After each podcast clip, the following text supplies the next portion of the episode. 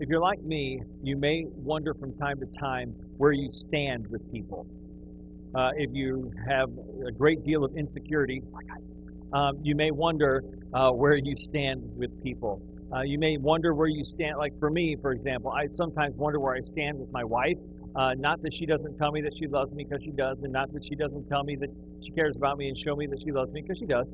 Uh, but sometimes I wonder where I stand with her because I'm kind of boneheaded sometimes uh, or oftentimes, uh, a little headstrong on occasion. Um, I was just waiting for the amen from the back of the room, but uh, never mind. Uh, so, but I can be a little boneheaded, a little headstrong sometimes, a little stubborn, if you will. This it does happen. Uh, I am a man, and um, and ladies, just like your man, I am an idiot. So, um, sorry guys, I let the cat out of the bag. I know, right? It's like you're telling our secrets we, I, I read this hilarious tweet uh, that this uh, wife said to her husband, It seems like every man on the planet has to share one brain. And he says, Can't come up with a witty response because it's not my turn to use the brain. But uh, so I thought it was hilarious. But uh, anyway, um, so, so I sometimes wonder where I stand with her because I do dumb things.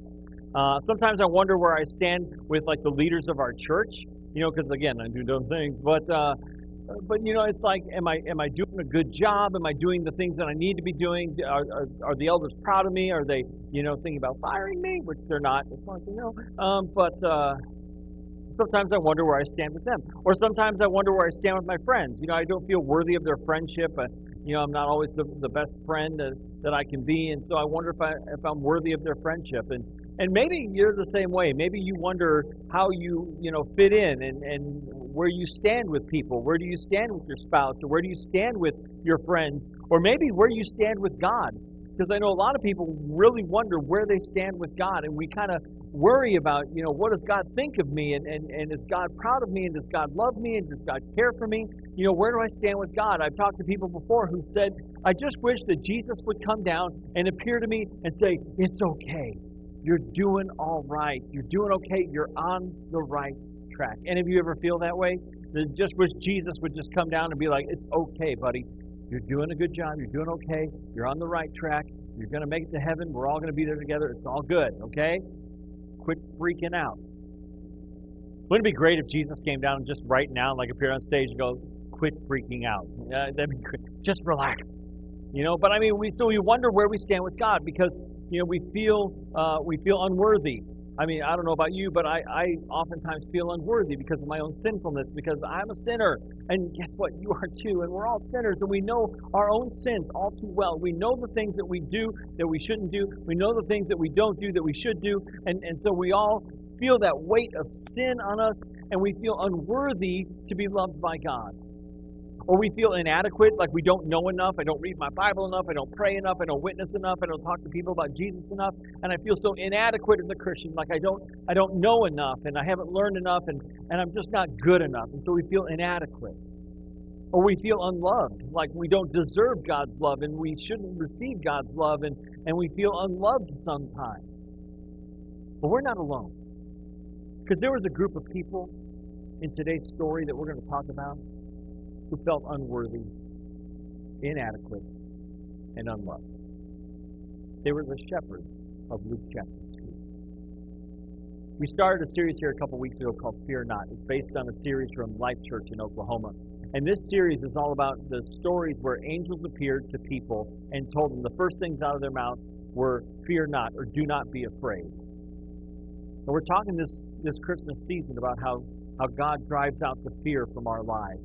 And so the first week we talked about Mary and how she may have been afraid uh, to do what God was asking her to do because God was asking her to do something pretty huge. She was a young teenage girl and she was engaged to be married. And, and she didn't know what the future held, uh, but God really stepped in and, and, and threw a wrench in her plans because He says, You're pregnant, or you're going to be pregnant, and you're going to give birth to a child, you're going to give birth to a son, and you're going to give him the name Jesus. And the name Jesus is the Greek form of the Hebrew name Joshua or Yeshua, which literally means uh, God saved or Yahweh saved. And so the very name of Jesus tells us that he is a Savior.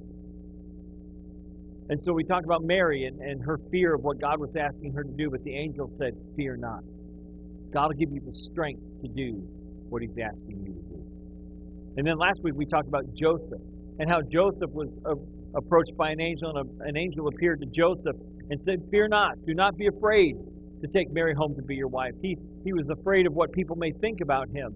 And, you know, what would they think about him marrying Mary, who had uh, maybe had cheated on him or, or maybe had, had been unfaithful to him? And the angel said, Do not be afraid, because the baby that she's carrying is from the Holy Spirit. So don't be afraid of what other people think about you. Know what God thinks about you. And, and we saw that God loves us, He's crazy about it. And, and we don't have to be afraid of what other people think about us, because we know what God thinks about us. Next week, for Christmas weekend, like I said, we're having four services. Friday at 6.30, Saturday at 5, Sunday at 9.30 and 11. And we're going to talk about a passage of Scripture that has nothing to do with Christmas, but it has everything to do with Christmas. And it's how God's perfect love drives fear out of our lives. So we're going to talk about that next week for our Christmas services. I, I really do want to encourage you to invite somebody to join us for Christmas.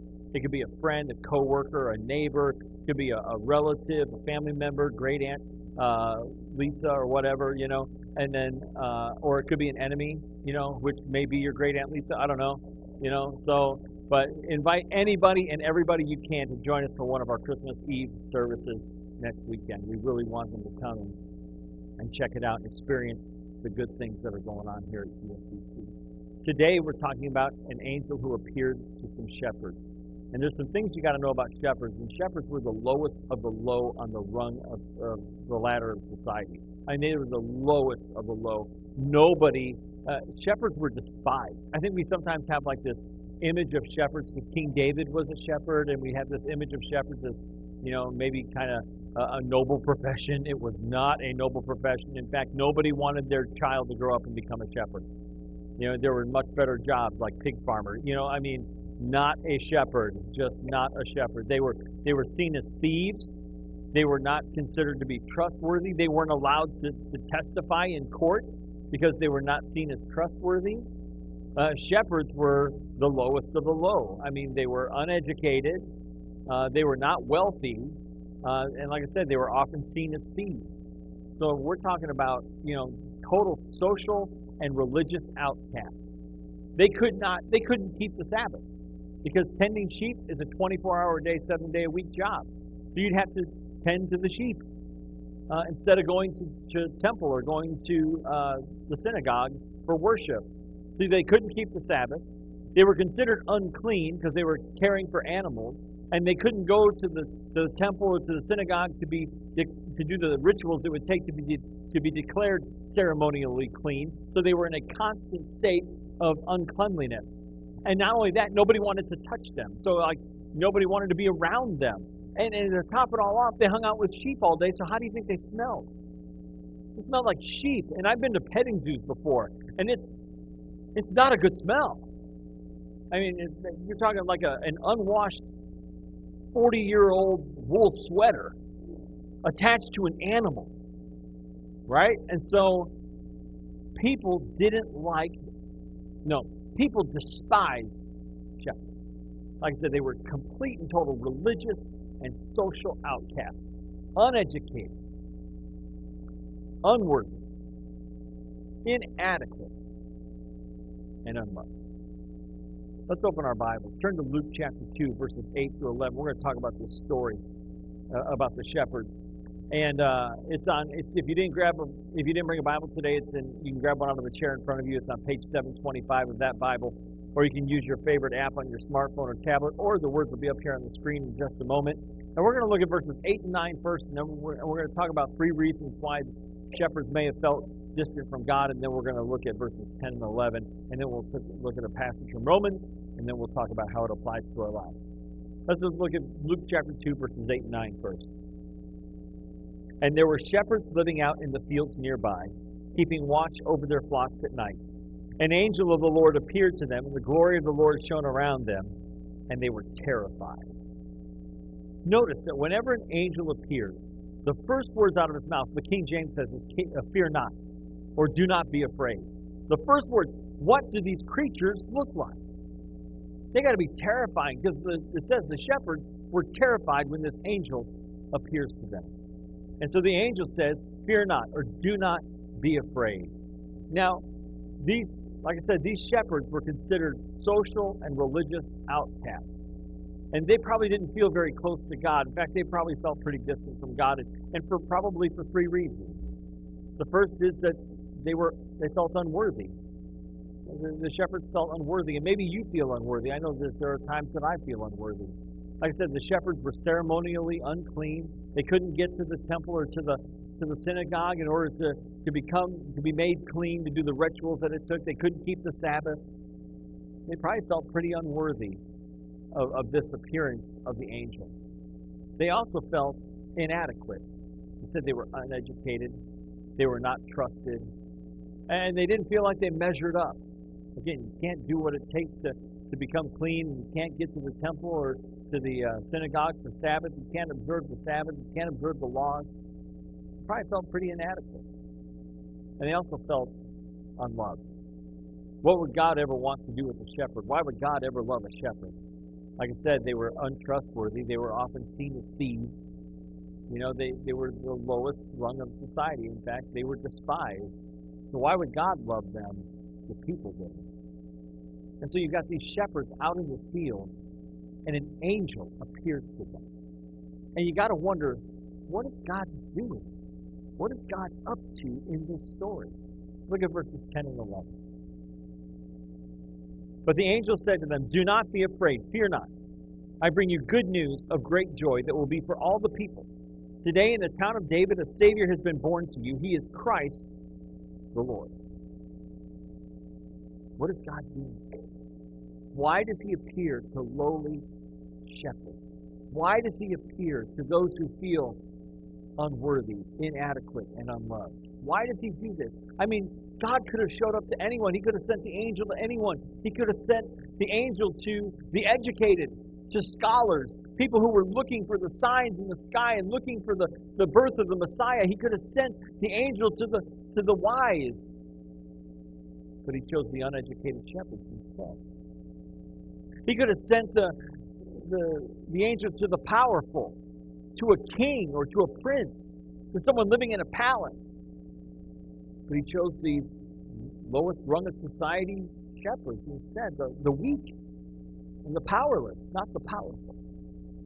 Uh, he could have sent uh, the angel to uh, some religious people, to a priest, or to the high priest. You would think that that would be God's MO, that he would send an angel to the high priest. Hey, by the way, this Messiah that I promised to send 2,000, 4,000 years ago, I'm sending him and he's here. But he didn't send the angel to the religiously powerful. He sent the angel to the religious outcast. And that's one of the themes of the book of Luke. If you ever read through the book of Luke, you'll notice over and over and over again that God reaches out to the outcast, to the ostracized, to the powerless and not the powerful, to not to the insiders, but to the outsiders. Jesus goes to those who feel ostracized and outcast. And maybe that's you. Maybe that's where you feel like you are. Maybe you feel like you're an outcast. Maybe you feel like you are ostracized. Maybe you feel like you're not an insider, that you're an outsider. And then that God would never have want anything to do with you because you feel unworthy. I feel unworthy sometimes. When I take communion on a Sunday morning, I think, oh man, what would God want with me? I feel so unworthy. To get up and preach every week, I feel so unworthy. I know my own sinfulness. I know the things that I've done and the things that I've said and the things that I've thought and the, the sins I've committed and the, the good things that I haven't done. And I feel unworthy. Or maybe you feel inadequate. Know I feel inadequate sometimes. Maybe you feel like you don't know enough, or you haven't learned enough, or you haven't spent enough time reading your Bible, you don't spend enough time praying, or you haven't been to church enough, you know, maybe you haven't been to church in years. Maybe you haven't been to church in months or weeks. And you feel inadequate. Like, I'm just not good enough for God. I know I feel that way. Or maybe you feel unloved. Maybe there's something you've done in the past that you think God could never forgive me for that, and God doesn't love me because I did that, and God doesn't care about me because I know what I did 20 years ago, or 10 years ago, or 5 years ago. And there's no way that God could ever love me. Here's a passage of Scripture I want to read for you now from the book of Romans. And I really hope today that it really just lays to rest whatever feelings of unworthiness, inadequacy, or unlovableness, my word, that you feel. It's from Romans chapter 3, verses 20 through 22. It says this For no one can ever be made right with God by doing what the law commands. The law simply shows us how sinful we are. But now God has shown us a way to be made right with Him without keeping the requirements of the law, as was promised in the writings of Moses and the prophets long ago. We are made right with God by placing our faith in Jesus Christ. And this is true for everyone who believes, no matter who we are. And there are three things you've got to know about this passage of Scripture that will lay to rest your feelings of inadequacy, your feelings of unworthiness, your feelings of unlovableness. Three things you got to know. And the first is this you cannot earn God's acceptance by observing the law. God is not going to love you more if you keep the Ten Commandments than if you don't. What? God will not accept you more if you keep the Ten Commandments than if you don't. He already loves you. One of my favorite authors is a guy named Steve Brown. He says this God loves you as much as he loves Jesus. He loves you as much as he loves Jesus. Not because you're great, not because you're wonderful, but because he made you. He chose you. And he loves you. And not only does he love you, but he likes you He loves you as much as he loves you. So whatever feelings of inadequacy or unlovableness or unworthiness you may have, know that it's not it has nothing to do with keeping the law, observing the law of Moses. Keeping the Ten Commandments won't make God love you anymore. He can't love you any more than he already does because he loves you all the way. You can't earn God's acceptance by keeping the law. Second, you got to know this. The purpose of the law to show you your need for a Savior. That's why we have the law. It's not so that we can try and earn our salvation. It's not so that we can try and be good enough for God. No, the law merely shows us that we need a Savior. For example, I'm driving down Colfax the other day with my son in the car. We're on our way to school. We're going down Colfax. We're by the chemical plant over there on Colfax. You know where I'm talking about? And there's that new stop sign that they put in by the railroad tracks just so you know, there's a stop sign there now. There's a stop sign there. So I'm getting ready to come up to the stop sign, and like a good, responsible, defensive driving citizen that I am, I put on my brakes to stop. All of a sudden, I see this. I'm going to say it's about a navy blue Jeep. Anybody drive a navy blue Jeep? So anyway, this navy blue Jeep comes flying up behind me. It's got to be doing 65 miles an hour. Now, the speed limit there is 35. I know, because I drive the speed limit most of the time. So I'm driving up, I'm getting ready, and this thing, just this Navy blue Jeep just turns and just zooms right around me. And it's just, I'm like, man, I hope that that, that, that neurosurgeon driving that Jeep right now is able to get to the hospital in time to save the person that apparently is in critical condition. Because that's the only explanation I can come up with that they have got to perform some life saving procedure that they're going 65 in a 35. I have a kid in the car. Anyway, so when I'm coming down the road and this car flies around me, I think, have you, have, any of you ever do this? I would give all the hair on my head right now for a cop to pull out. Anyway, thank you. Thank you for the honesty. Yes. Yeah, yeah, yep. But you ever notice that when you're going down the road, and you just kind of be bopping along, mind your own business, and you're doing maybe 40, 50 miles an hour in a 35 or something like that, and, and then you look up and you see that speed limit sign says 35. And you think to yourself, oh man, I'm speeding. I, I can get caught. I can get a ticket. You know, some of you do, some of you don't. And you're like, eh, suggestion. Um, But what does that do? What does the law do? The law shows you that you're a speeder. The law shows you that you're speeding. You see the law and you go, oh man, I'm speeding, I better slow down. Or, again, suggestion. But that's what the law of Moses does. That's what the old covenant does. The law of Moses shows us that we're sinners. It shows us that we lie. It shows us that we steal. It shows us that we commit adultery. It shows us that we uh, use the Lord's name in vain, that we don't honor Him, uh, that we don't honor our parents. That's what the law does. It points out the fact that we need a Savior, that we're not good enough, that we can't do it. I know that I need a Savior, and I know that I can't keep the law because Jesus died. Because Jesus wouldn't have had to die if I could keep the law perfectly. But I know that I can't. And the reason I know that I can't is because Jesus died. That's why he came. And that's number three. Righteousness with God comes by faith in Christ alone. Be trusting in yourself to keep the law, can't do it. Trusting in your efforts to be saved, can't do it. It comes by God's grace through faith in Jesus Christ. Period. I've heard it said this. Uh, there's a difference between a relationship with God and, and religion. You see, religion, religion says it's based on what you do. It's based on you keeping the law, keeping the Ten Commandments, or, or any one of the 613 laws of the Old Testament. There's 613, by the way. How you doing? Hmm. Same. So religion is based on your ability to keep the law. Relationship with God is based on what Jesus already did on the cross. Because you can't add to it. Jesus died on the cross for your sins. God raised him from the dead on the third day. You can't add to it. Religion, religion is about you. But this relationship with God is based on Jesus. It's all about Him. Quit trying so hard. Quit trying so hard to earn your salvation, to earn forgiveness, to earn love.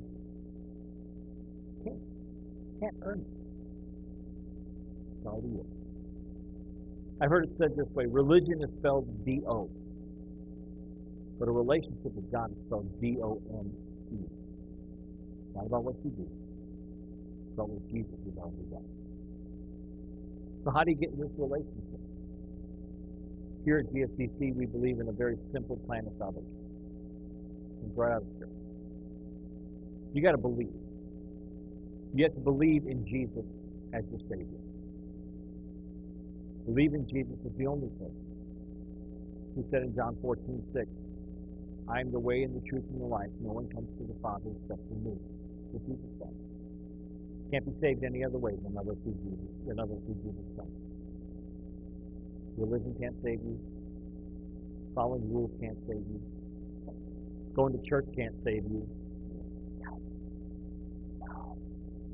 We go to church because we love Jesus. We want to worship Him and, and fellowship with other Christians. We don't go to church to be saved. We go to church because we are saved. This is our opportunity to spend time with, with each other and with Him. So you got to believe in Jesus Christ as your only Savior. You need to repent from sin. And, and, repentance, the Greek word for repentance, the New Testament was written in ancient Greek, and the ancient Greek word for repentance is a, a word that literally means a change of mind. It's not a change of behavior, because you can't change your behavior on your own. You've been trying for years and failing. Am I right? Amen? Yes? No, I've been trying. Still fail. To change of mind, saying, I don't want to live for myself anymore. I don't want to live for sin anymore. I want to live for Jesus. That change of mind. That's repentance. Choosing to live for Jesus instead of for. You need to confess your faith. In Romans chapter 10, verse 9 and 10 says, If you believe in your heart and confess with your mouth that Jesus is Lord, you will be saved. You got to believe, you got to confess. So we ask that people just publicly state, I believe that Jesus is the Christ, meaning that He's the Messiah, He's the Savior, He's the Son of the living God, and I want Him to be my Lord and Savior. Then you got to be baptized. We believe that you need to be baptized. Not as a way of earning God's favor, not as a way of making Him proud of you, There's a way of obeying what Jesus told us to do. In the book of Acts, in chapter 2, verse 38, it says, Peter told the crowd, Repent and be baptized, every one of you, in the name of Jesus Christ, for the forgiveness of your sins, and you'll receive the gift of the Holy Spirit, the promises for you and for all who are far off, whom the Lord our God will call. In Matthew 28, verses 19 to 20, Jesus said, Go and make disciples of all nations by baptizing them in the name of the Father, and the Son, and the Holy Spirit. That's why we, we're kind of big on baptism here. And so, if you will put your faith and trust in Jesus, by believing in Him, repenting from your sins, confessing your faith, and getting baptized, you will enter into this, at that moment, enter into this relationship with God that will never end. Never end. And it's a relationship based on His grace. It's an offer of grace. Meaning you can't earn it, you can't buy it, you can't be good enough for it, you can't put enough money in the offering plate for it. It is a gift of. It's the first gift. And not only is it the first, it's the. And so I don't know where you're at this morning. I don't know if you feel unworthy inadequate or unloved, maybe unlovable. Wherever you're at, God says, I want to do away with those feelings. I want to do away with the feelings of inadequacy, unworthiness, and unlovableness. I want to replace them with my love. And you can enter into this relationship today. Our water it's always 85 degrees. Nothing special about it other than the fact it's heated up and chlorinated. But it's, it's always ready. We've always got clothes that you can change into. We're always ready. So that when you're ready to take that step of faith, and you're ready to take that step and make that next step yours, you just let us know. We're not going to twist you arm. We're not going to coerce you. We're not going to, you know, make you do anything you're not ready to do. But when you're ready to enter into this relationship, want you me know. We'll do that. Because I believe that God loves every single one.